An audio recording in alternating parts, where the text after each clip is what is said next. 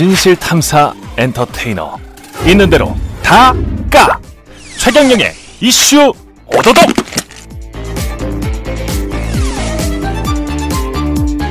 안녕하십니까 진실 탐사 엔터테이너 최경영입니다. 최경영의 이슈 오도독 시작하겠습니다.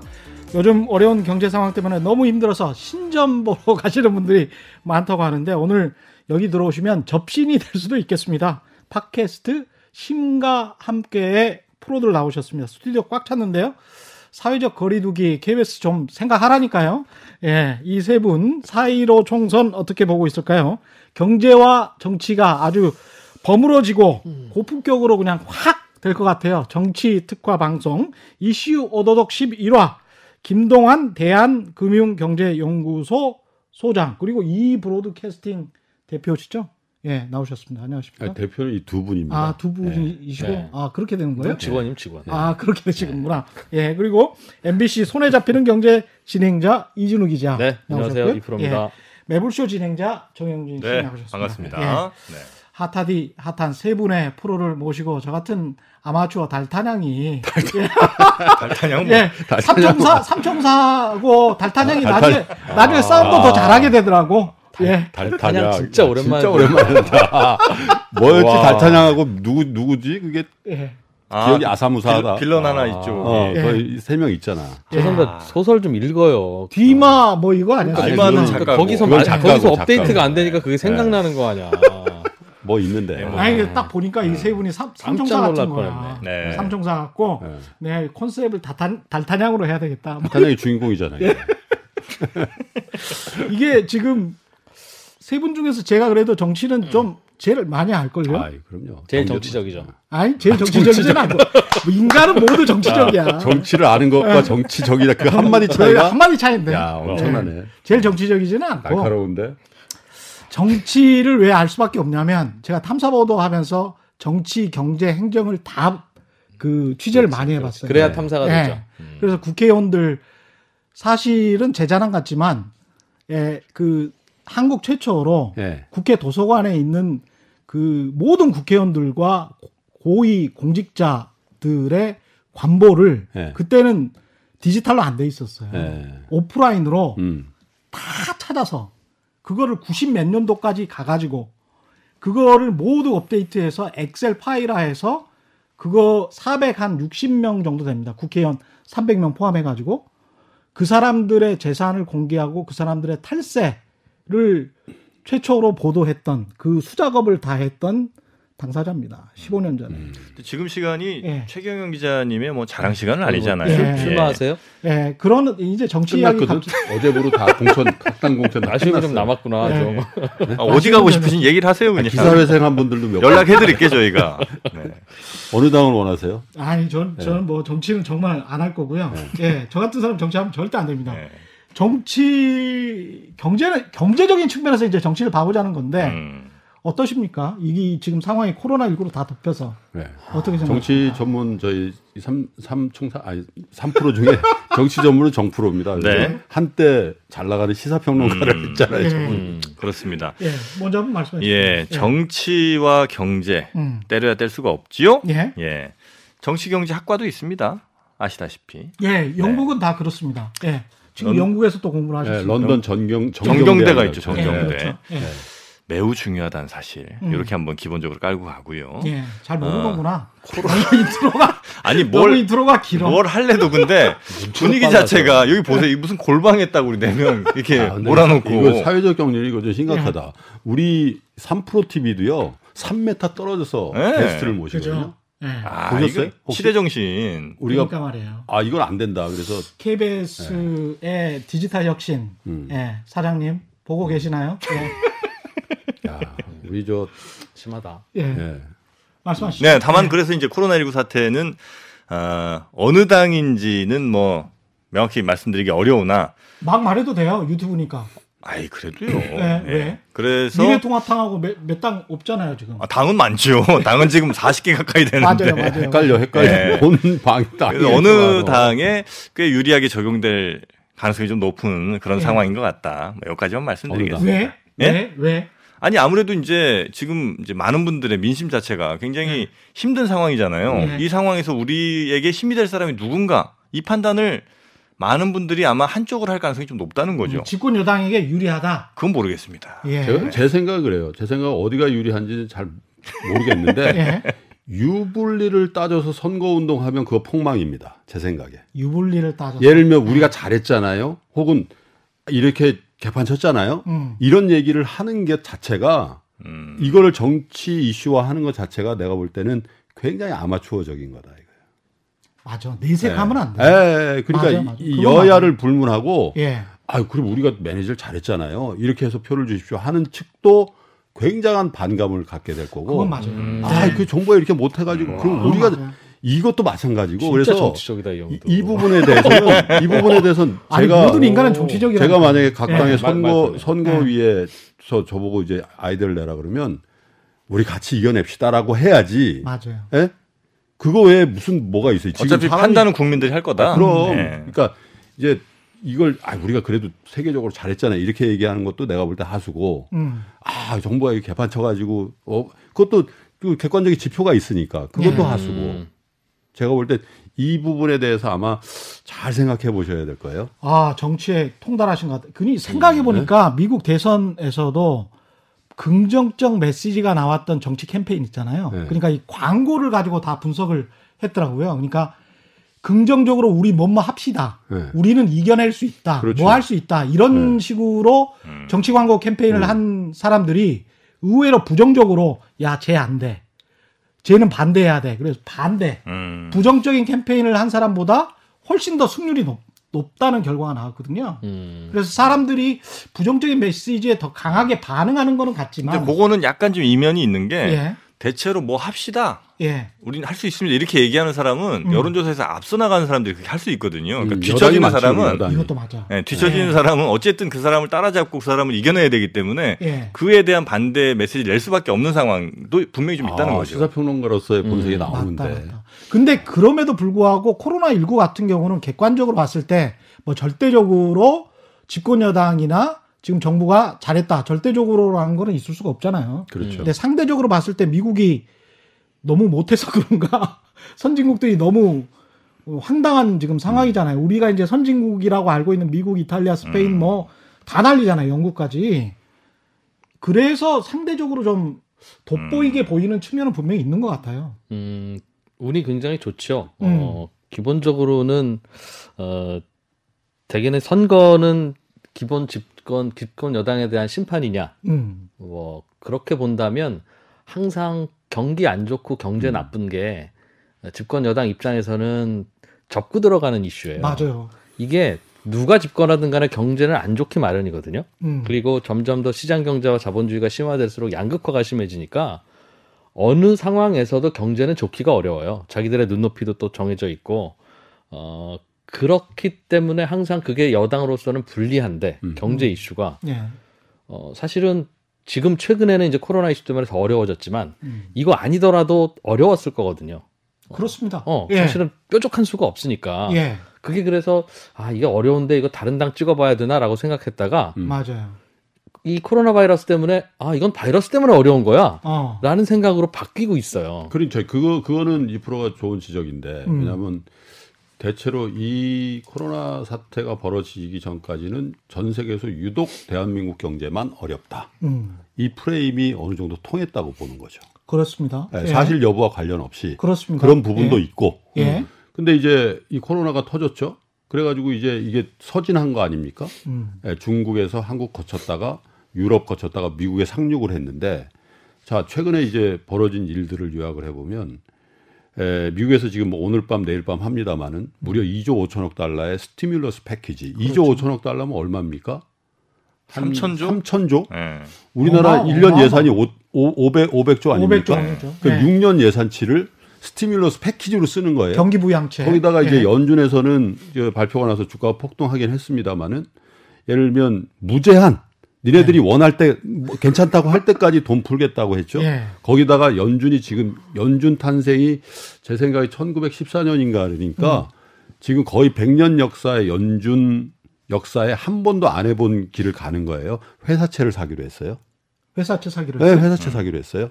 물론 이제 중간에 vehicle을 만들어 비- 중간에 음. 무슨 회사를 만들어서 사지만 실제로 연준이 사는 거나 마찬가지인 조치를 그래서 그걸 질적 완화라고 한다고요? 양적 아니, 그러니까 완화가 아니? 그 연준이 그런 역할을 법적으로는 할 수 없으니까 지금 특별하게 연준 Act, 그, 예. 저 Fed Act에는 어떻게 돼 있냐면 예. 연준이 살 수 있는 자산 열거주의로 돼 있어요. 국채 예. 그리고 정부가 에, 지배하고 있는 회사 그러니까 국영 회사죠. 예. 그리고 이제 Freddie Mac, Fannie Mae 같은 MBS를 발행, 발행 하는 정부 보증 기관 이렇게 예. 돼 있다. 그런데 이제 이 구조는 어떻게 되냐면 재무부가 300억 달러를 출연해서 자본금을 만들어서 음. 회사를 설립해요. 음. 여기다가 돈을 빌려주는 거예요. 예. 그러니까 정부 보증 두 번째 항목에 해당되는 거죠. 예. 그래서 이제 거기서 이제 한 3천억 규모 규모는 이제 에, 탄력적으로 바꿀 수 있겠지만 회사채를 사기로 했단 말이에요. 예. 그걸 질적 완화라고 한다. 예. 자, 불과 한 달 반 전까지만 해도 미국 경제는 세상에서 제일 건강한 경제였죠. 음. 근데 코로나가 상륙해 버리니까 이렇게 돼 버린 거죠. 그러니까 야, 이 경제가 이게 뭐 건강하고 불건강하고 이 차이가 진짜 깻잎 한 장 차이네. 그렇죠. 이런 인식을 할 수 있는 거예요. 지금 게, 현재. 게다가 아까 네. 2%가 이야기한 것처럼 사람들 생각이 바뀔 수밖에 없는 게 이게 재난 소득이랄지 무슨 뭐 이렇게 나눠주는 거 있잖아요. 현금 지급이랄지 이런 거 우리 옛날에 이제 무상급식 이야기 할 때도 예. 무슨 야 그거는 사회주의 정책이야 절대 안 돼 이런 사람들이 상당히 많았단 말이죠. 그렇죠. 그러면서 사회적 논쟁이 됐는데 음. 이번 같은 경우는 재난 소득과 관련해서 거의 90% 가깝게 80%가 높게 그 줘야 되는 거 아니야? 음. 이렇게 지금 나온단 말이에요. 네. 그러니까 이념적으로 과거에는 공격할 수 있는 대상들이었는데 미국이 그렇게 나와버리니까 그거 주겠다는 게 트럼프잖아요. 트럼프 예. 공화당이잖아요. 그쵸. 네? 미국이 천불 이천 불씩 주겠다고 하니까 공화당은 그런 거 안 하고 시장에 맡기라는 주의 아닙니까? 원래 그랬잖아요. 예. 거기서 한는 거 아니에요. 지금 4개월치 월급 준다는데 실업자들한테. 그러니까요. 이- 이게 설명이 좀 안 되는 상황이니까 음. 네. 그 논쟁이 수면 위로 올라오지는 않는데 예 여전히 그 부분에 대한 이견은 있어요. 그렇죠. 미국에서도 예 어, 트럼프는 급여 소득세라고 해서 4대 보험 그냥 깎아주자. 그게 바로 주머니에다 꽂아주는 방법이다라고 주장을 했는데 맞아요. 생각해보면 그건 급여의 몇 퍼센트를 내는 거니까 음. 고소득자일수록 많이 내던 걸 많이 깎아주게 되는 거거든요. 맞습니다. 그러면 예. 고소득자일수록 더 많이 깎아주는 건데 음, 그게 지금 이 상황에서 필요해? 고소득자들이 과연 돈 없어서 지금 소비 못해? 음, 라고 하는 질문. 음, 어, 너 선거 운동하는 거지? 음, 라고 하는 비아냥까지 맞아요. 해서 지금 상원에서는 아직도 그 계속 싸우고 있어요. 그 초반에 그랬었고 지금 아직도 그런 물밑에서는 그렇지만 그럼에도 불구하고 한국 사람들, 음. 한국 사람들의 mentality에 오랫동안 자리 그렇죠. 잡고 있었던 네, 그 그렇죠. 레드 컴플렉스가 있단 말이죠. 네. 어, 저거는 사회주의 빨갱이 정책 아니야? 이런 게 있었는데 이게 미국의 트럼프 대통령 그것도 부동산 재벌이었던 사람이 음. 이런 식으로 행동을 하니까 이게 다 막 희석화되는 것 같은 그런 느낌이 네. 든단 말이죠. 그래서 제가 예. 아, 투자하시는 분들은 폭풍우가 지나가길 기다릴 게 아니라 음. 그 빗 속에서 춤을 춰야 된다고 말씀을 드립니다. 그럼 갑자기 또 무슨 이야기야? 이게 무슨 얘기야? 예. 투자 이야기를 갑자기 하고 있어. 예. 예. 최 기자님 적응하셔야 돼요. 예. 저는 2년 만에 적응했잖아요. 네, 약간 이게 좀 예. 너무 좀 진도가 늦게 나가는 것 같아서 바로 좀 예, 들어갔습니다만 예? 예. 어, 지금 사실 정치권에서도 음. 말씀하신 것처럼 이게 지금 우리 정책, 우리 정당 정책과 맞는가, 우리 가치랑 맞는가에 대해서는 이제 혼란, 굉장히 혼란스러운 상황이라는 거죠. 그 마찬가지로 그 투자 상황도 역시 폭풍우와 같은 아주 혼란스러운 상황이라는 겁니다. 아, 예, 비구름이 막 끼고 있어요. 뭐 듣다 보니 그럴 듯하네. 네. 그럼 이 상황에서 우리는 아 빨리 저 코로나가 지나가고 뭐 이런 음. 걸 기다려야 될 게 아니라 이 상황에서도 끊임없이 투자를 해야 된다는 겁니다. 제가 그래서 지금 예. 열심히 그 행동을 하고 있지 않습니까? 우리 아니 투자하라고 지금? 지금요? 예. 가야죠 지금? 어. 들어가야죠. 지금 왜 뭘 기다리시는 거예요? 요즘 좀 주가가 많이 내려서 예. 약간 왔다 갔다 왔다 왔다 갔다 갔다 좀 해요? 예, 아니 근데. 그거 막간에 그거 한번 여쭤볼게요. 이프로님은 지금 들어갈 타이밍이라고 생각하세요? 어떻게 생각하세요? 들어간다는 건 어디? 그 주식시장. 아 근데 제가 하나 물어볼게요. 예. 왜 주식을 투자하냐 사냐 뭐 이렇게 예. 왜 들어간다는 표현을 해요? 들어간다 네? 나온다. 방송 들어간다. 아 음. 네? 그러네. 그 투- 주식은 꼭 들어간다고 하더라고. 이미 그러네. 들어가 있어야 되는 거 아닙니까? 예금 들어간다는 아, 얘기를 안 하잖아. 이미 들어가 있어야 된다. 이미 들어가 있고 많이 물려 있어야 정상이에요 지금. 본인도 마찬가지로 음, 대한민국을 사랑한다면 이미 들어가 있겠, 있겠죠. 음. 대한민국을 어, 지금까지 사랑한다면. 주식이 없는 사람은 대한민국을 사랑하지, 사랑하지 않는 않는 사람이었던 사람. 거예요. 그래서 지금 한 음. 마이너스 3, 40% 정도는 나야 기본적으로 애국심을 증명할 수 있다. 그렇죠. 우리 20, 30대 청취자, 시청자들 축 낙엽되는 소리가 막 들린 이렇게 멘트를 날리니 유지가 되겠습니까? 아, 20대가 어떻게 주식을 합니까? 소장님 제대로 한번 짚어주세요. 형, 아, 삼성전자 이 4만 원이면. 사는데 아니 뭐 치킨 한번 네. 친구들이랑 안 사 먹으면 살 수 있는 거 아니에요? 제대로 좀 들으시려면 김동환 소장님하고 오윤혜 씨가 나온 저 최경영의 경제쇼 플러스 지난주에 어. 방송한 거 있어요. 그거 굉장히 좋아요. 20, 30대 주식 투자자들에게 주는 아. 조언.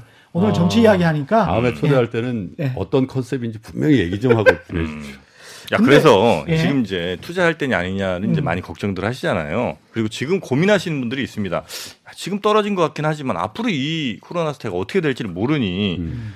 지금이 아니라 조금 더 지난 다음에 들어가는 게 맞지 않을까. 아니면 지금이 제일 최저가 같은데 뭐 이렇게 생각들 하신단 말이죠. 예. 그리고 이미 지금 아, 못 들어간 걸 너무 아쉬워하는 분들도 있어요.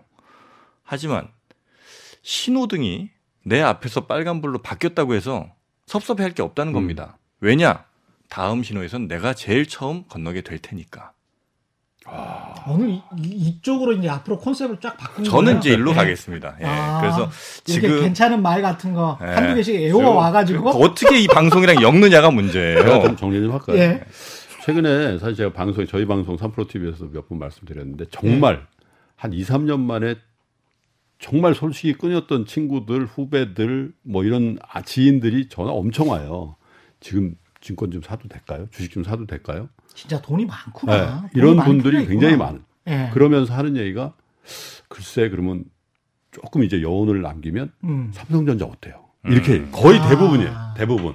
대부분이. 네, 그래서 이제 음, 제가 이제 뭐라 그러냐면 이렇게 정리를 해드려요. 음, 주식을 지금부터 시작해가지고 에, 대충 10년 이상 음. 그리고 이제 평생 자, 자신의 자, 자산이 만약에 100이다 그러면 한 1, 20은 나 주식 하지 예. 이런 마인드가 정말 확고하시면 음, 에, 지금 괜찮은 타이밍인 것 같아요. 음. 예. 근데 삼성전자가 아, 작년에 6만 원이었는데 올해 보니까 4만 원대네. 음. 이거 줍줍이네. 왜냐면 예를 들면 이렇게 이런 연상을 하시더라고. 자기가 살고 싶은 동네가 있어요. 도곡동이다 무슨 압구정동이다. 어 저거 30억이었는데 오늘날 보니까 20억이야. 맞아요. 어, 이거 돈 있으면 줍줍인데 예. 주식은 절대 그러시면 안 됩니다. 음. 예. 이, 이 부동산과 주식의 차이가 뭐냐면요. 물론 부동산도 뭐 빠질 수는 있죠. 음. 근데 부동산이 뭐이 상장 폐지되고 그런 거 있어요? 상장 폐지되지는 않죠. 네. 자기가 그냥 그것은. 집 그 자체로 존재하는 거예요. 왜냐하면 이건 효용성이 있기 때문에. 음, 예, 주식은 아무 효용성이 없- 종이에요.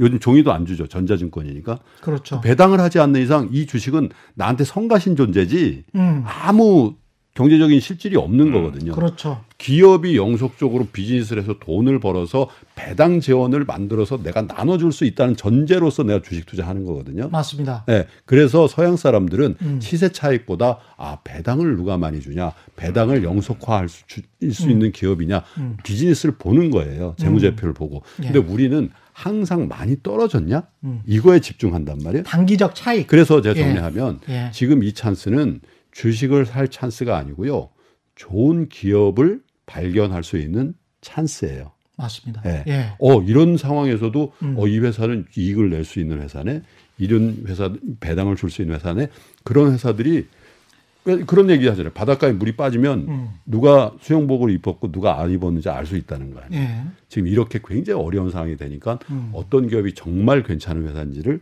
알 수 있는 그런 찬스로는 활용하시라 음. 이렇게 정리를 해보죠 일단은 저를 포함해서 네 분이 전부 다 지금 그 전에 물어보니까 서울에 사시고 네. 그래서 지역 공약, 총선과 관련해서 지역 공약이랄지 또 개발 공약 우리가 총선하면 무조건 또 부동산이었잖아요. 아, 그렇죠. 한동안. 네. 근데 이게 코로나 19 때문에 다 덮였단 말이죠. 예. 이 나온 사람들의 무슨 공약이나 이런 거를 좀 살펴보셨어요? 어떠십니까? 경제적인 원래 공약. 총선 공약은 똑같아요 여야나 음. 다른 게 없어요. 다른 게 없어요? 예, 지역 현안이기 때문에요. 예. 누가 헤드라인을 어떻게 뽑느냐의 차이지 읽어보시면 예. 선거 공약이 똑같아요. 아니 그러니까 강남 쪽에서 저 진출한 예. 더불어민주당 의원 후보들도 그 부동산세 낮추라 그러던데요. 그, 그 똑같대. 예, 똑같아요. 음. 아, 네. 표를 얻어야 되는데. 그러니까 나는 당에서 내가 그런 입지를 가지고 있기 네. 때문에 내가 국회로 들어가야 예, 당신들 부동산세를 종합 부동산세를 낮출 수 있어. 그렇죠. 이런 식으로 가더만요. 예, 예. 똑같아요. 그러니까 이제 1번부터 10번까지 여당 후보의 공약이 있으면 예. 그걸 순서만 바꾸면 다시 야당 후보의 공약이기도 해요. 그러니까 물론 이제 순서까지 똑같은 경우도 있긴 합니다만 예. 그래서 이제 굳이 내가 공약을 보고 총선에 임해야 되겠다는 마음을 갖고 계신 분이라면 네. 그럴 때는 이제 그 당의 공약을 좀 볼 필요는 있겠죠. 그 당의 공약은 좀 다르거든요. 어쨌든 그렇죠. 예, 네. 당의 총선 공약은 좀 다르니까 음. 이 당이 집권을 하게 되면 그래도 내가 갖고 있는 가치랑 그래도 좀 맞을 수 있겠다. 음. 뭐 예를 들면 어디는 좀 더 환경이라든지 뭐 이런 거에 더 무게를 두고 분배에 좀 더 무게를 두고 음. 또 어디는 성장이라든지 뭐 개발 이런 거에 더 무게를 둔다면 그거에 의한 선택은 이제 정책을 보고 한다면 그렇겠지만 각그 지역구마다 후- 나온 후보들의 여야 후보 뭐 어떤 그 정책 차이는 사실상 거의 없을 뿐더러 설령 있다 하더라도 그게 지켜지는 경우는 대단히 좀 드문 것 같다는 음. 생각을 좀 합니다. 그러네요. 예. 2%는 혹시 음, 맞아. 여자 여야의 경제 공약에 대해서는 다들 어, 다들 비슷한 방향이죠. 음. 예. 왜냐하면 우리 사회는 이게 옳다라고 생각하는 게 거의 정해져 있어요. 경제 분야에 대해서는. 예. 근데 거기에 대해서 별 양 크게 충돌하지 않는다는 거죠. 음. 대개는 그 보수와 진보가 사실은 내놓는 정책이 거의 비슷해요. 어, 여러 분야에서. 그러니까 사실 진보라고 하는데 진보 민주당이 진보도 진보는 아닌 것 같아요. 그 지난번에 박원석 정책위 의장이 정의당. 예 정의당이 네. 김남국 후보한테 우리 프로에 나와가지고 우리가 언제부터 같은 진보였어? 뭐 이런 식으로 아, 그래도 확실하게 김남, 이야기를 김남국. 후보도 상당히 그, 그 당에서는 약간 진보적이라고 평가받는 분 아니에요? 진보가 아니다. 어차피 무주택자랄지 서민이랄지 비정규직으로 그 위주의 정책을 얼마나 많이 했느냐. 네. 음. 정의당 입장에서는 이제 그런 식으로 당신들은 그냥 중도 보수 정도인 것 같다. 음. 뭐 이런 스탠스인 것 같아요. 음. 음. 그래서 제가 볼 때는 네. 아까 지역구 현안에 대해서 차별성은 없다. 음. 왜냐하면 지역 민원이라는 게 있으니까.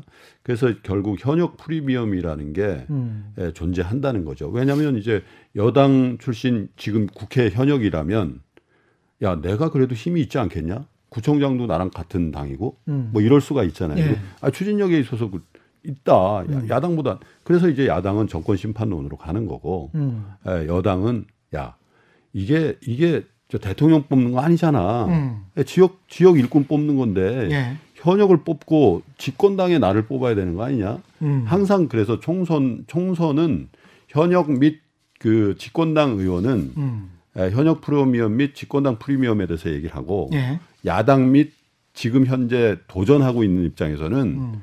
이 사람보다도 더 더 큰 프레임에서 아 정권 심판해야 되는 거 아니요? 예. 이렇게 이제 가는 건데 지금도 그런 양상이 나타나고 있다 이렇게 보는 거죠. 그래서 그러- 항상 이 정책에 대해서는 궁극적으로는 모든 정치인들은 항상 서민들의 삶이 얼마나 나아질 거냐를 걱정해요. 음. 그건 양쪽이 다 똑같은데 음. 그게 양쪽이 다 선량해서가 아니라 표가 거기에 있기 때문입니다. 궁극적으로는. 예. 그런데 이제 다만 이제 충돌하는 몇 개의 정책이 있죠. 하나가 음. 부동산 정책, 또 하나는 뭐 선별적인 복지냐 아니면 보편적 복지냐 하는 문제. 이번에도 그 재수당 관련해서 또 그런 게 한번 음. 그렇죠. 이슈가 있었죠. 예. 부동산과 관련해서는 어, 양쪽의 입장이 상당히 대립되고 있는 이슈예요. 음. 어, 그러나 그 우리가 오해하지 말아야 될 것은 양쪽이 어느 한쪽은 가진 자를 위한 정책이고 어느 음. 한쪽은 안 가진 자를 위한 정책이 아니라 음. 어, 민, 그러니까 여당이 내놓는 정책은 집값이 너무 많이 오르지 않느냐 이거 좀 잡아야 된다라는 이야기고 음. 야당이 주장하는 정책은 그렇게 잡으면 집값이 더 올라갑니다라는 얘기예요. 그렇죠. 어, 예. 결국은 예. 집값이 너무 많이 올라가는 건 서로 부담입니다. 음. 그리고 서민들에게 자기가 살 수 있는 집을 어, 많이 공급을 해줘야 됩니다라는 것에 대해서는 서로 동의를 하는데 음. 그 수단이 어, 여당은 이 올라가는 집값을 다양한 수단, 특히 세금 등을 통해서 눌러야 된다는 거고 음. 야당에서는 그거 그렇게 계속 누르면 누르는 대로 공급이 안 될 텐데 음. 우리나라는 공공 이 집을 짓는 게 아니라 민간이 집을 만들잖아요. 음. 즉 다주택자가 임대 임차인들에게 집을 빌려주지 않으면 서로 피곤해지는 구조에서 어느 한쪽만 누르면 이거 공급 어떻게 할 거냐. 그러니까 자꾸 더 오르는 것이다. 음. 라는 이야기를 하는 거예요. 음. 그거는 앞으로도 굉장히 치열할 것이고 네. 근데 어쨌든 제 생각에는 이야기죠. 음, 예. 부동산 이슈가 선거 쟁점으로 부각이 되면 그건 결코 여당에게 도움되진 않아요. 이게 55대 45잖아요. 네. 55가 집 가진 사람들이고 45가 무주택자예요. 아니 근데 예. 무주택자마저도 음. 주택 경기가 안 좋아서 피해를 본다는 심정적인 그, 그 부분도 예. 음. 이해할 수 없는 부분이긴 해요. 자기의 예. 어떤 경제적인 입장과 예. 어떤 분위기와는 음. 조금 다를 수 있어요. 예를 들면 소득주도 성장 같은 거 있잖아요. 음. 제가 이제 우리 저 2프로 정프로한테 한번 얘기한 바가 있는데 저희가 사무실 근처에 콩나물 국밥집이 있어요. 음. 근데 거기에 제가 단골이거든요. 예. 그 매번 이제 그 전날 뭐 음주를 했다거나 아침에 가거나 저녁에 가, 점심에 가서 먹는데 그 집 주인 아주머니가 한 60대 중반 되셨는데 저한테 그래. 아유, 이런 거 소득주도 성장 때문에 다 망했어요. 그래. 그래서 그래서 그 듣다가 보니까 고용인이 없는 거예요, 여기가. 아. 본인 혼자 하시는데요. 그래서 내가 어느 날 나도 계속 듣다가 예. 아니 사장님 그, 그 소득주도 성장에서 저기 뭐야 최저임금 최저임금 어허. 최저임금 올라서 사장님이 뭐 큰 피해 보시는 거 있어요 예. 그랬더니 아 여하튼 그렇다는 거예요 그래서 어. 그 최저임금 안 나가시잖아요 그랬더니 아니 어쨌든 그렇다는 거예요 그래서 아. 근데 결국 제가 대화를 해보니까 이분은 자녀분들이 최저임금의 수혜를 보는 분들이더라고 그 최저임금의 수혜를 봐서 콩나물국밥 한 그릇 더 사 먹을 수 있잖아. 아니 그런데 그러니까 이제 제가 그런 예. 거죠 경제적인 자기의 자- 경제적인 포지션과 그렇죠. 어떤 경제 이슈를 정말 정밀하게 그것을 표로 이렇게 하느냐 그건 좀 별개의 문제일 수 있다는 거예요. 그러니까 유권자가 상당히 그 제대로 정보를 갖지 못할 음. 수 있다. 음. 이게 그래서 이제 제가 저널리즘 공부를 할 때 인포음드 시티즌이라고 해가지고 네. 제대로 정보를 갖고 있는 시민들, 유권자들이 민주주의의 초석이라는 거예요. 네. 음. 그래서 제대로 여러 가지를 이야기를 해주지 않으면 음. 이 사람들이 이 정보를 가지고 올바로 판단을 못하고 한쪽에 완전히 편견이나 선입관을 음. 가지고 하니까 네. 그래서 치열한 이제 여론전을 하는 거지. 음. 역으로 정치인들은 어떤 자기들한테 불리한 사실은 이렇게 숨겨버리고 그리고 유리한 그렇죠. 사실은 최대한 또 부각시키고 그러면서 이제, 예. 또 방송 장악도 하려고 하고 뭐 이런 그러니까 거 부동산 같아요. 얘기를 하다가 좀 예. 엮기로 했는데 예. 자 집이 있는 사람들 입장에서 야 이 정보를 왜 집값을 이렇게 예? 인위적으로 잡으려 그러냐 그리고 실패 계속 하는데 음. 집 없는 사람 입장에서 올랐지 않냐 그래도 그렇지. 실패해서 예를 들면 그러니까 부동산 문제가 선거 쟁점화 된다는 건 여당한테 하등 도움이 안 돼요. 왜냐하면 음. 아니 실패했고 실제로 집값 집값 잡으려는 올랐고. 정책이 지금은 뭐 세계 경제가 무너지고 막 이러니까 예. 주춤하고 뭐 빠진 그 그게 어떤 이유든지 빠지고 있지만은 그렇죠. 어쨌든 간에 한 2년 동안 엄청난 많은 정책을 냈는데 잘 안 통했단 말이에요. 올랐어요. 그건 그 예. 여러 가지 정책 중에 경제 정책 중에 여야 혹은 진보 보수를 떠나서 음. 대체로 다 아 이 부분에 대해서는 점수를 줄 수 없다 음. 결과물로서 음. 이렇게 인정하는 부분이 주택 정책이잖아요. 맞아요. 부동산 정책이에요. 예. 그게 정치 정치 정점화됐을 때 별반. 그래서 여당 여당 국회의원 후보나 여당 현역 의원들은 부동산 정책에 대해서 얘기하는 사람 아무도 없어요. 지역에 관련 가서 내가 집값 잡겠습니다. 이런 사람 전혀 없죠. 음. 지역적인 그 현안을 타결해서 제가 집값을 올려드리겠습니다 하는 사람은 있지만 음. 내가 집값 때려잡겠습니다 하는 국회의원 보셨어요? 여기 철도 놓겠다, 없어요. 도로 놓겠다, 다리 네. 놓겠다 이런 사람 지하화합니다. 지하 예. 철도 지하화합니다. 뭐 강변 강북도로 지하화합니다. 이런 공약을 하죠. 그거 뭐다 집값 올리. 그리고 여당 국회의원들도 다 35층 그거 내가 해결해 드리겠습니다. 강변에 있는 거 35층 해결해 드리겠습니다. 저거 그좀 강남? 강북 예. 강남 강북 할 거 없이 다 그렇게 얘기해요. 그렇죠. 지역 후보 그 지역구로 그럼요. 가면 어쩔 수가 없지. 네, 그럼 야당에서 그거 하는데 그럼 나는 그거 반대요. 그러면 집 가진 사람들 다 반대할 텐데. 그렇죠. 집값에 관한은 말씀하셨던 그 최경영 기자가 얘기했던 인폼드 시티즌이라는 게 굉장히 중요해요, 사실. 예. 어, 집값이 오르고 내리는 건 마치 국제 유가가 오르내리거나 어. 어, 미국의 주가가 오르내리거나 음. 심지어 금리가 오르내리는 거하고 마찬가지예요. 음. 그러니까 주가가 떨어진다고 이게 정부가 뭐 잘못한 게 아니잖아요. 예. 이미 그건 알고 있죠. 그렇죠. 예를 들면 유가가 떨어진다고 해서 유가가 또는 오른다고 해서 이게 우리 정부가 정책이 잘못한 게 아니잖아요. 근데 그렇 그렇게 생각하는 유권자들도 꽤 많거든. 어, 집값도 예. 상당 부분 그래요. 그러니까요. 어, 집값도 예. 상당 부분 그래요. 예. 물론 정책으로 인해서 그 변수가 있을 수 있지만 음. 최근에 집값의 흐름을 보면 음. 전 세계가 다 비슷해요.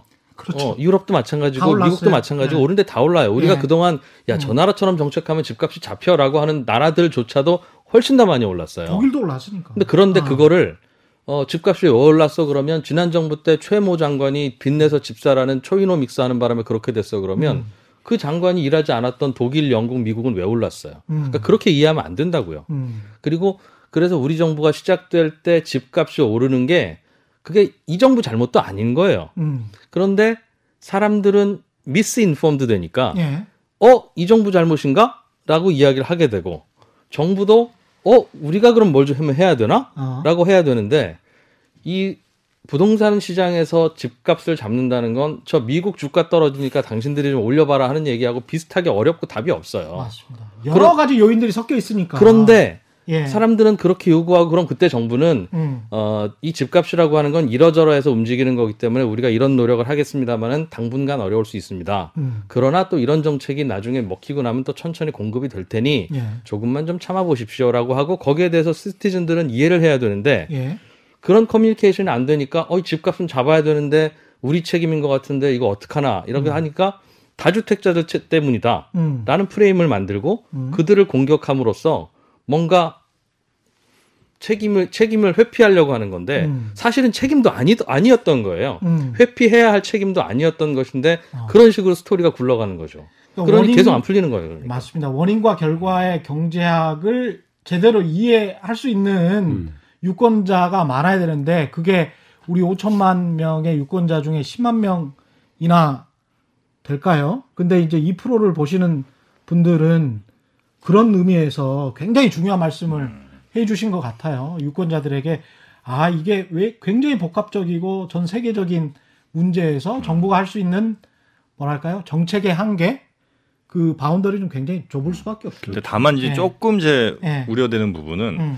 informed citizen이 좋죠. 음. 뭐 나쁠 거 없는데 과연 그럼 전 국민이 informed citizen이 돼야 되느냐? 저는 뭐 그렇지는 않다고 봐요. 그러니까 아? 예를 들어서 그러면 선진국 되는 거 아니에요? 그러니까 부동산에 관한 예를 들면 전 세계 집값 상승이 우리나라 집값 상승에 영향을 미쳤다 등등 여러 가지 원인을 다 알고 있는 사람도 물론 있겠죠. 굉장히 관심이 많은 사람들. 예. 하지만 나는 음악하는 사람인데 전혀 그쪽에 관심이 없어요. 음. 그럼 그 사람들은 너네는 informed citizen이 아니니까 공부 좀 해라 임마. 이렇게 우리가 할 수 있느냐? 예. 전혀 그렇지 않다는 거예요. 그렇진 않아. 그렇진 네. 않으나 예. 그렇진 않으나 그 부분에 대해서 정부는 올바른 스탠스로 이야기를 해야 되고 음. 정부뿐만 아니라 저 경제 전문가들도 마찬가지로 음. 그렇게 돼야 되는 것을 그걸 아 이거는 이것 때문입니다.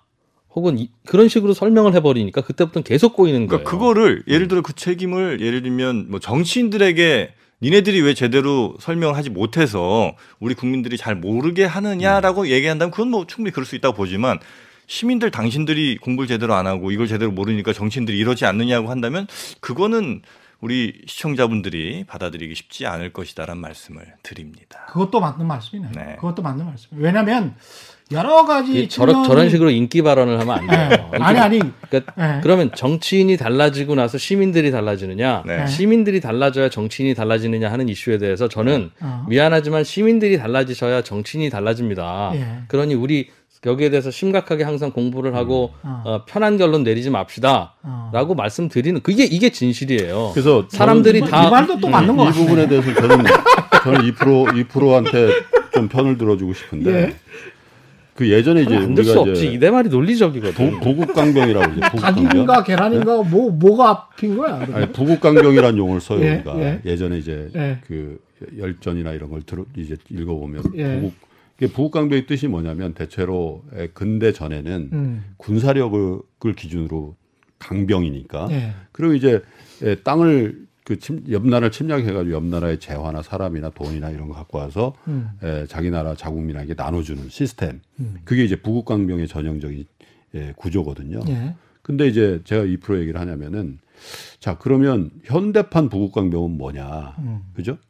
제 생각에는 지혜로운 국민들이 많이 예, 구성비를 가지고 있는 나라가 결국은 부국 강병으로 가는 거거든요. 아, 이 나라가. 작든 크든 간에. 예. 왜냐하면 예. 지금 전 세계가 네트워킹 돼 있잖아요. 전 세계가 다 연결돼 있잖아요. 음. 이제 주식 우리나라 뭐 주식하면 삼성전자 얘기만 하면은 대화가 안 되잖아요. 지금 음. 예를 들어 애플 얘기도 해야 되고 마이크로소프트 얘기도 아마존 얘기를 하지 않으면 얘기가 안 되잖아요. 음. 그러면 상대적으로 평균적인 사람의 미국 사람과 한국 사람의 그 지혜 수준이 대한민국 사람이 훨씬 높아요. 예를 들면 훨씬 높아요. 정말. 네, 훨씬. 높으면 예. 사회 참여에 대해서 훨씬 더 적극적이 되고 음. 그 적극성이 왜곡되어지지 않고 right direction으로 갈 가능성이 많은 거예요. 예. 그러면 정치인이 바뀌죠. 왜? 음. 표로 이제 4월 15일 합니다만 표로 심판하니까 음. 헛소리 하면은 음. 아, 저 개념 없네 저 아저씨 음. 이렇게 해버리는.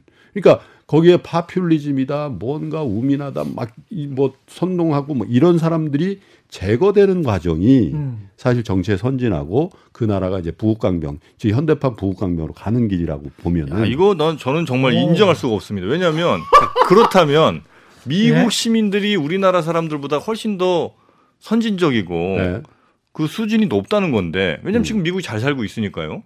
전혀 저는 그렇지 않다고 보거든요. 그러니까 예를 들면 우리나라 시민들이 정말 너무나 그 정치식 떨어지고 아는 것들이 너무 없어갖고 지금 이렇게 됐느냐, 우리 음. 정치가 이렇게 됐느냐, 음. 그것이 전 아니라는 거예요. 예를 들어서 이것도 맞는 것 같네. 미국은 네, 아, 방금 예? 말씀하신 건 최, 최경 기자가 음, 음. 맞습니다. 우리나라 사람들의 시민의식이 훨씬 더 높습니다라고 말씀하셨잖아요. 맞아요. 그러면 맞아. 우리가 미국보다 잘 살아야죠. 정치도 잘 돼야죠. 지금 그렇습니까? 아니지. 그게 이제 정프로 정프로 네. 정프로의 논리가 그게 엘리트주의예요. 네. 아, 엘리트- 제가 엘리트주의가 아니고 엘리트 반대쪽이죠. 엘리트가 바뀌면 네. 엘리트가 바뀌면 나라를 제대로 리드할 수 있다 이런 아. 식의 발언이라고 그게. 아, 근데 생각을 해보니까 미국의 아니 나는 존프로 이 말도 참 좋은 것 같은 게 미국의 엘리트나 미국의 정치인들 빌 게이츠뿐만이 네. 아니고요. 예. 기업인들의 정치인들의 수준이 음. 우리랑은 좀 많이 다르잖아요. 아 근데 그 제, 예? 제 영어도 잘하죠. 거기. 정치 정 거의 한국어는 못해. 한국어는 못하는데. 아니, 근데 그게- 아, 영어가 그게- 유창해 아주. 그, 그게 정치인의 수준이 아니라 사실 예. 뭐 우리 최 기자님은 미국 사람의 시티즌십 예를 들면 예. 국민들의 수준이 예. 그 저도 경험했죠. 예. 뭐이 배우지 못한 사람들 중하층 사람들의 어떤 민도가 우리나라 사람보다 훨씬 낮아요. 40%저 타임즈에서 그, 그. 문맹. 저, 문맹. 예. 실질적인 문맹들이 40%예요. 그런데 40%. 그런데 우리가 예. 갖추지 않고 못하고 예. 비교적 열의에 있는 게 뭐냐면 시스템이에요. 시스템. 시스템. 법치에 대한 시스템, 그 제도에 의한 통치 음. 이런 것들이 굉장히 잘 전통으로 남아 있는 사회가 미국이란 말이에요. 예를 들면. 법만 하더라도요. 우리나라 법 관련된 법을 이렇게 해서 야 이거 빠져나갈 구멍이 좀 있나 한 한 3일 동안 계속 연구하면 빠져나갈 구멍이 보여요. 어. 예를 들면 예. 제 얘기가 아니라 법률 전문가예요. 근데 미국에 관련된 법을 해서 요렇게 빠져나 저렇게 빠져나고 저렇게 빠져 다 막혀 있는 거예요. 그게 이 법체 전통이거든요. 음. 그런데 그거 일반적인 국민의 수준하고 이렇게 관련 없는 부분이 있을 수 있다 하더라도 그럼 우리 국민들의 수준이 얼만큼 빨리 고양되고 있는가 한번 생각해 보십시오. 음.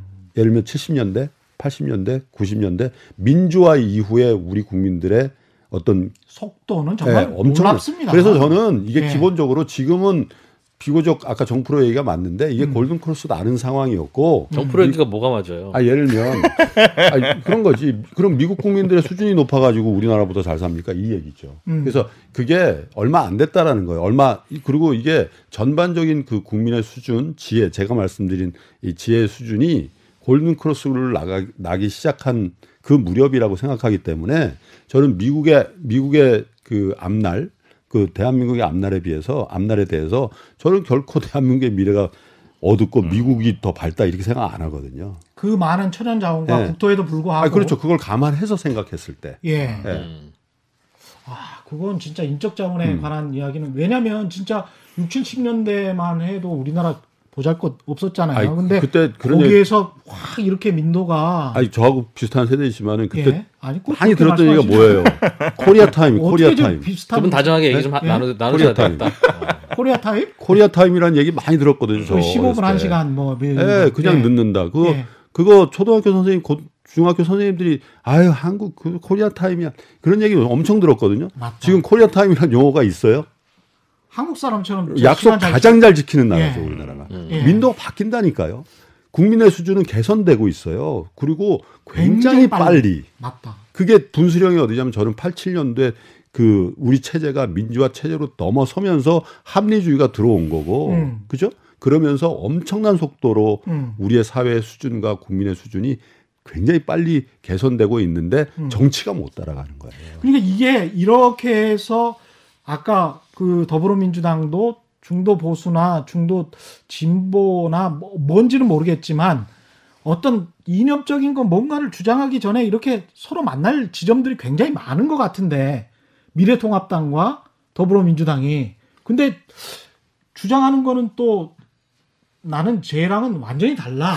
뭐 이런 식으로 주장을 하니까 옆에서 보기에는 비슷한 것 같은데 어떤 정책들은. 특히 뭐 미래통합당은 이 정책 중에 이런 게 있어요. 그러니까 기업 규제 완화 또는 뭐 노동 유연성 기업 규제 완화 이러면 왠지 더불어민주당을 공격하면서 어 미래통합당에게는 표가 오는 것 같은 그런 이야기고 미래통합당이 주로 더 많이 주장을 하죠. 그렇죠. 네. 그리고 이제 여기 지금 공약 중에 이런 게 있네요. 미래통합당은 노동 유연성을 높이기 위한 노동시장 개혁. 이건 사람 자르는 이야기잖아요. 그리고 이제 표가 이제 달아나는 소리란 말이에요. 그러니까 기업 규제 완화는 어떻게 보면 우리 머릿속에 야, 기업 규제 완화면 좋은 것 같아.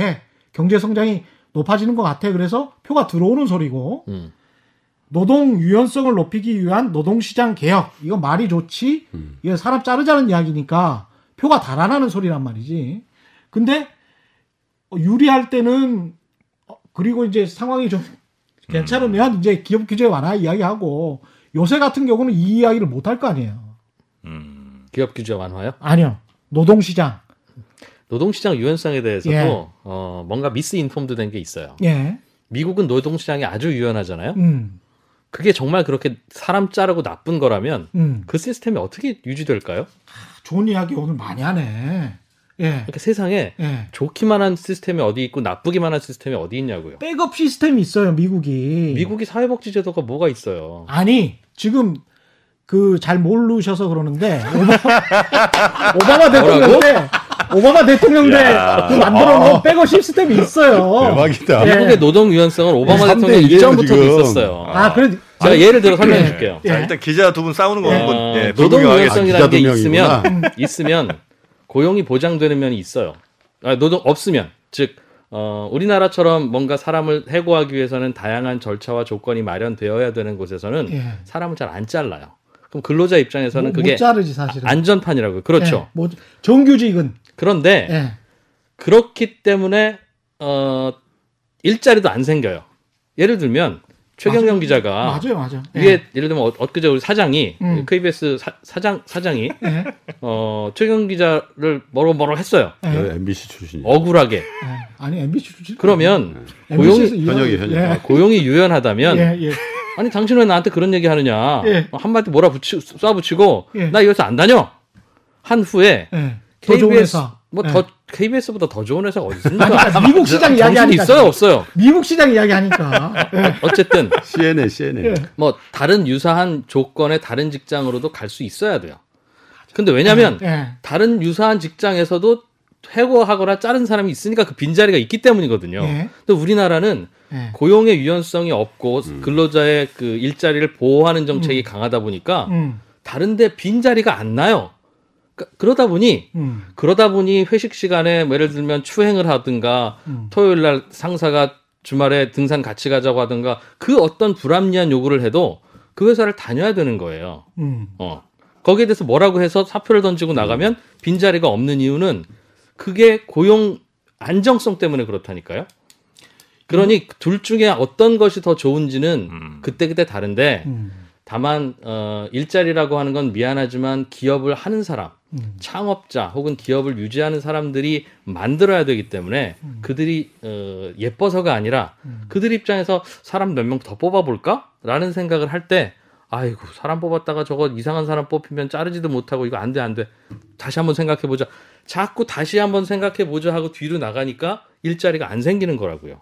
음.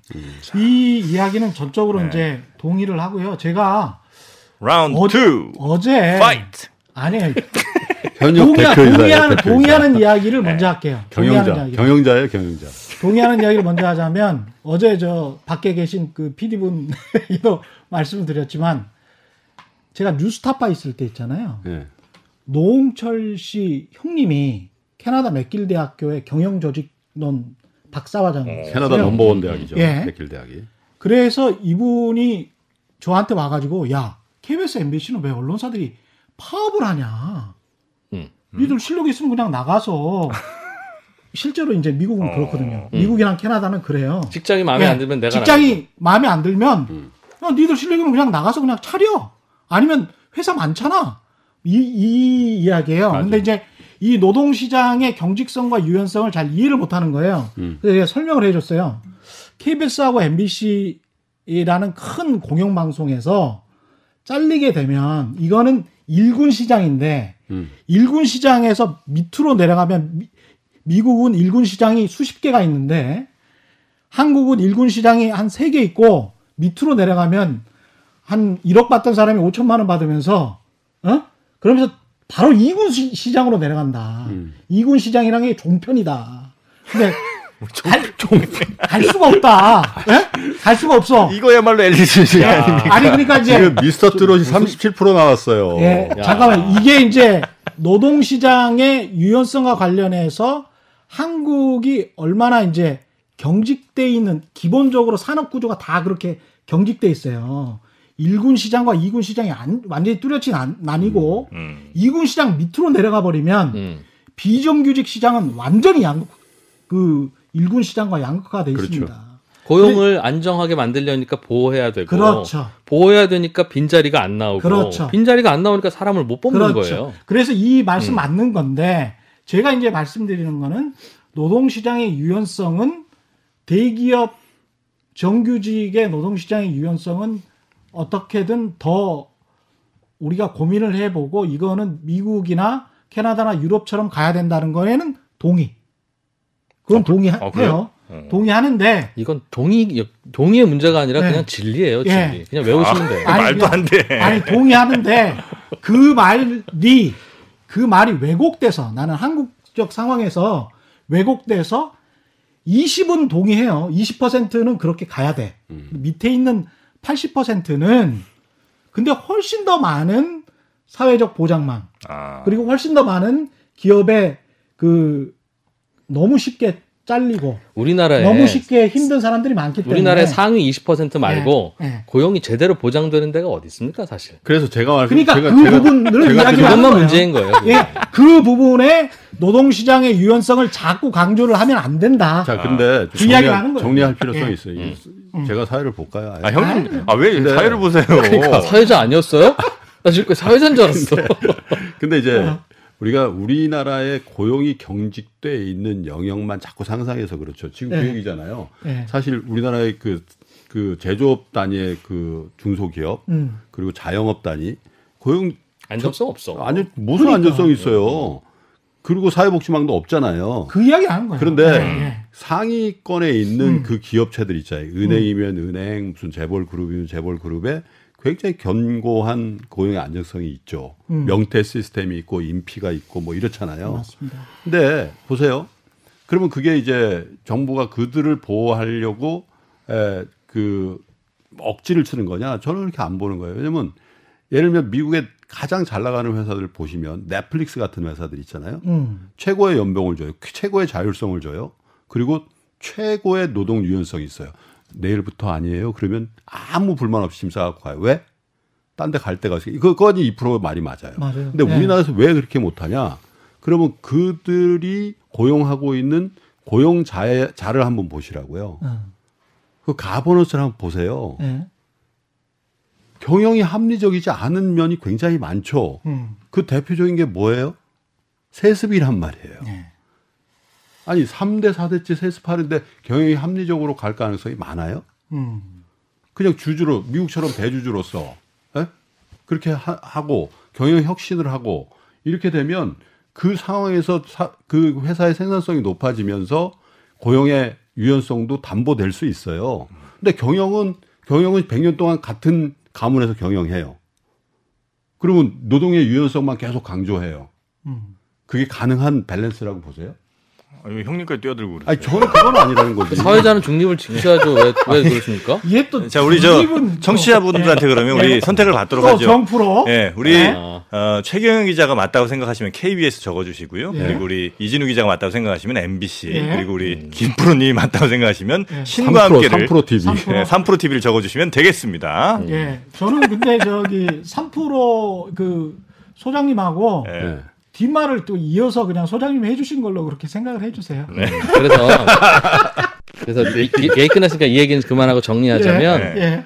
어, 고용의 안정성 중요하고요. 예. 고용의 유용성 유연성도 대단히 중요하고요. 맞아요. 예. 어, 거기에 따른 사회 보장 제도도 상당히 중요해요. 예. 어, 상당히 중요한데 우리는 그러면 셋 다 중요하니까 이거 셋다 어떻게 좀 잘 버무릴까? 음. 뭘부터 좀 해야 될까? 누가 먼저 양보해야 될까? 이 고민을 해야 되는데 음.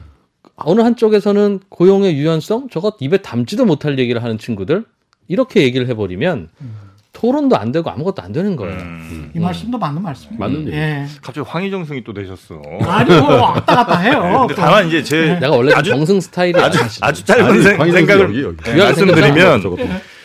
70년대 80년대는 그런 어, 평생 고용을 하는 것도 괜찮은 우리 경제 시스템이었다. 네. 하지만 지금 2020년 지금은 좀 안 맞는 것 같다. 그러니까 한 사람이 대학교 졸업하고 혹은 뭐 학교 졸업하고 평생 한 직장으로 죄송합니다. 말이 안 되는 얘기를 네. 하니까 목이 메잖아요. 한 사람이 한 직장으로 같은 이야기 하시는 것 예, 같아요. 네, 평생을 가는 거는 많아. 굉장히 쉽지 않은 경제 시스템이 지금 이제 된 것 같다. 맞아요. 예, 그래서 좀 예. 바뀌어야 될 필요는 있는 것 같아요. 그러니까 너무 일본 쪽으로 가면 일본 아직도 그러면서 이제 임금 소득이 정체를 해서 거의 임금이 안 네. 오른다는 거 아니에요. 그러면서 혁신도 안 되고 있고 그렇기 때문에 그런 게 다 균형이 맞아야 될 것 같고요. 소장님 말씀 맞는 것 같고 그다음에 아니, 제가 맞는 이- 얘기를 이준- 기자 말씀도 맞아요. 맞아. 맞아. 2% 말씀 맞아요. 우리가 지금 예. 방송을 같이 한 게 2년 반 정도 됐거든요. 예, 다- 도저히 예. 있을 수 없는 불가사의한 일이 있는 거예요. 예. 이렇게 생각이 다른 사람들이 아니 2년 반 동안 뭐. 아, 정말 달라요. 예. 음. 아니 나는 다 비슷하신 것 같아요. 근데 다 합리적이신 것 같고요. 이 마지막으로 이야기 좀 하죠. 그 계속 저는 그 모르겠어요. 제가 너무 이렇게 사람들 생각에 관해서 제 생각이 많아서 그런지 모르겠지만 코로나 19 이후에 미국의 리더십이랄지 중국의 리더십이랄지 자본주의의 모습이랄지 이런 것에 관해서 좀 고민을 많이 하게 되더라고요. 이게 앞으로 어떻게 가고 우리는 어떻게 갈까? 이런 생각을 하는 이유가 아니 트럼프 대통령이나 그 댄 패츄릭이라고 그 텍사스 부지사 하신 분이에요. 네. 그게 그분이 나이가 1950년생 70세가 넘으세요. 근데 야 할아버지인 내가 희생하더라도 우리 손자 세대를 위해서 내가 그 어? 이렇게 계속 미국 경제가 어? 사실상의 폐쇄 조치 이거는 말이 안 돼. 음. 이거 빨리 풀어야 돼. 그러면서 이제 주식 시장 걱정을 하고 있는 거예요. 이게 트럼프 대통령 스탠스도 딱 이거예요. 그러니까 사람 생명은 지금 사실은 미국은 방역에 사실상 실패한 거잖아요. 그러니까 사람 생명은 못 구하고 난 근데 주식 시장은 구하겠다. 근데 그러려면 그냥 직장 나가라 라는 이야기잖아요. 이게 이래도 되는 건지 그리고 그게 또 먹혀 미국에서 월스트리트 저널도 막 그렇게 써요 사설에서 지금 이게 이거 받아들일 수 있는 건가? 근데 우리도 아마 음. 그 상황이 됐으면 그런 아비규 안에 그런 이야기가 또 나왔을 거란 말이지. 근데 코로나 19 이후에 이런 식으로 갔어. 그러면 이게 미국의 지도력이나 세계 자본주의가 이렇게 가도 되는 건가? 인간의 얼굴을 그래도 해야 되는데 그런 고민이 들지 않겠습니까? 그런 측면에서 총선을 우리가 어, 떤 식의 우리가 꿈꾸는 어떤 미래는 도대체 뭐가 돼야 되지? 총선 이후에 이런 생각도 갖게 되고 어떻게 보십니까? 너무 답정너 아닙니까? 너무 답정론가? 답정해 쉬운 놓고 질문이니까 정프로가 답해 주세요. 예. 예? 너무 쉬운 질문이니까? 예. 어, 아니 뭐 이건 어, 보수냐 진보냐 이런 걸 떠나서 예. 인간의 얼굴을 해야 된다. 이거야 뭐 너무나 당연한 얘기죠. 사실은 지당하신 말씀이고 음. 어느 나라나 그건 뭐 국, 국경을 다 초월해서 민족을 초월해서 음. 해야 될 일이긴 하나 음. 가치 판단을 어떻게 하느냐에 따라서 좀 선택은 달라질 수는 있을 것 같아요. 그러니까 음. 지금 이 상황을 아 이 확산 이거 방지하는 거는 이거는 여기에 돈을 같은 돈을 예를 들면 뭐 100원을 쓰는데 확산 방지에 80원 그다음에 치료에 20원을 쓸 거냐 아니면 요거는 어 뭐 확산 방지에는 한 20원 정도를 쓰고 나머지에 더 많은 돈을 써서 결국 국민 행복을 좀 더 높이는 데 도움이 될 거냐 요거를 결정하는 거는 아마 뭐 각국 정부가 조금 다른 선택을 할 수도 있는 건 아닌가 하는 생각이 저는 좀 들기는 합니다. 음. 좀 두서가 없죠? 두서가 없죠? 결론도 예. 없잖아요. 예. 근데 저는 이, 이 최근에 이제 벌어지고 있는 코로나 바이러스를 좀 경제적인 의미에서 예. 국제 경제적인 의미에서 좀 보면 참 묘한 시점에 벌어진 거예요 이게. 음.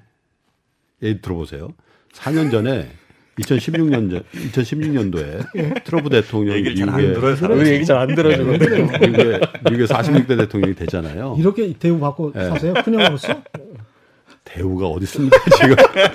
좀 근데 심하다. 서로 되는, 동- 되는 데 들어주겠다는 동의를 하고 자, 난 이건 뭐냐면 이건 뭐냐면 지금까지 전 세계의 경제 질서였던 상호주의 세, 세계화 세계화의 단절이란 말이에요. 예. 그런데 4년 4년 동안 자기가 아저 Make America Great Again을 외치면서 그런 정책을 했잖아요. 그랬죠. 중국하고도 싸우고 유럽도 깨고 한국의 방위비 분담 뭐 50배 내라 그러고 막 이렇게 그 동료 동료 동료 정치인들이하고 참모들도 아 Mr. President 그렇게 하면 큰일 난다고 얘기했음에도 불구하고 본인이 갖고 나왔던 정치 슬로건이 그거기 때문에 음. 미국 우선주의고 그거는 전체적으로 고립주의잖아요. 음. 불간섭주의예요. 음. 그런 시스템을 만들고자 하는 프로- 트럼프 대통령이 한 번 더 하겠다라고 나온 게 2020년이란 말이에요. 음. 예. 재선. 그죠?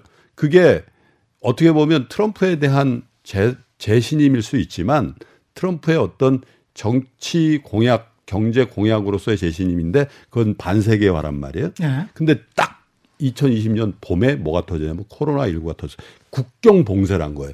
유사일에 모든 유럽 나라 사람들이 미국에 못 들어옵니다.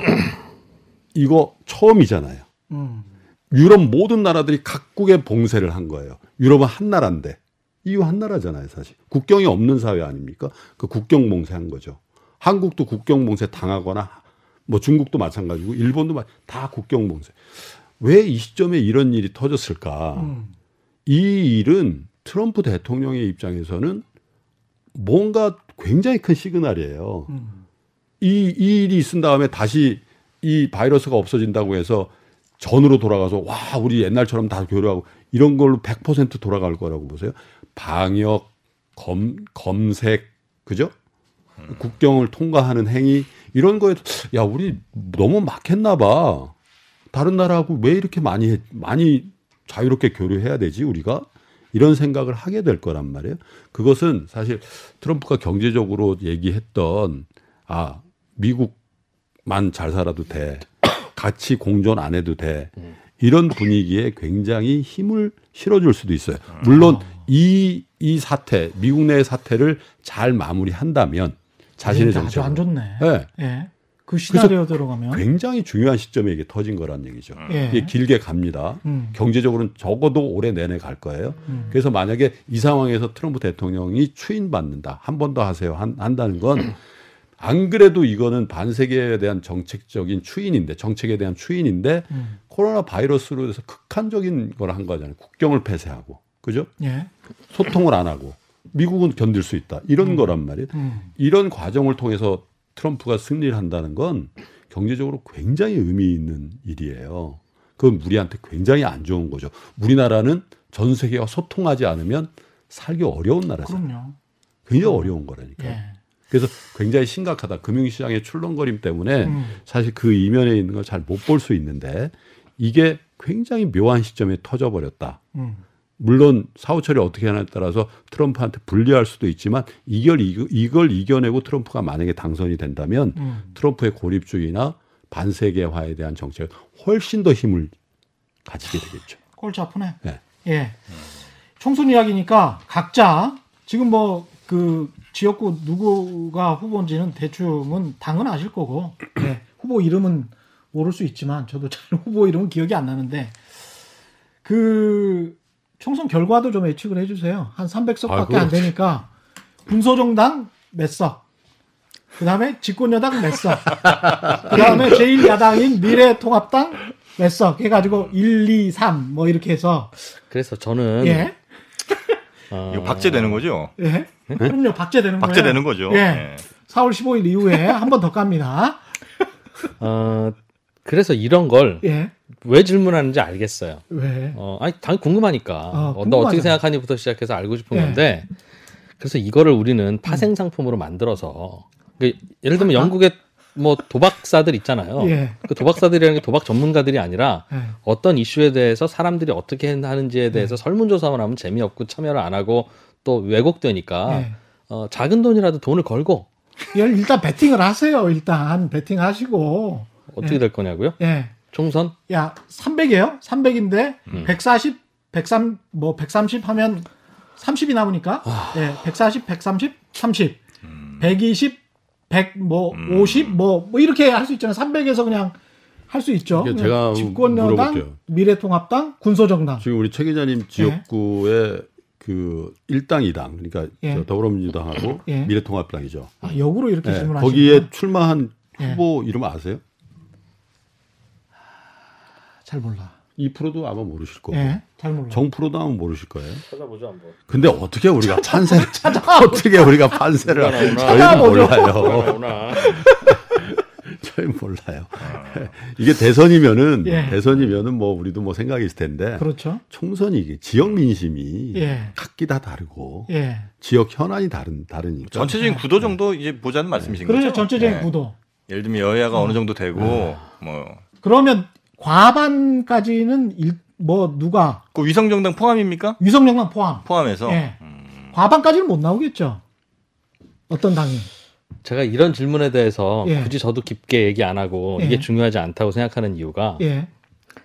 누가 과반이 되는 거에 따라서 운명이 달라지는 사람들이 있으면 안 돼요.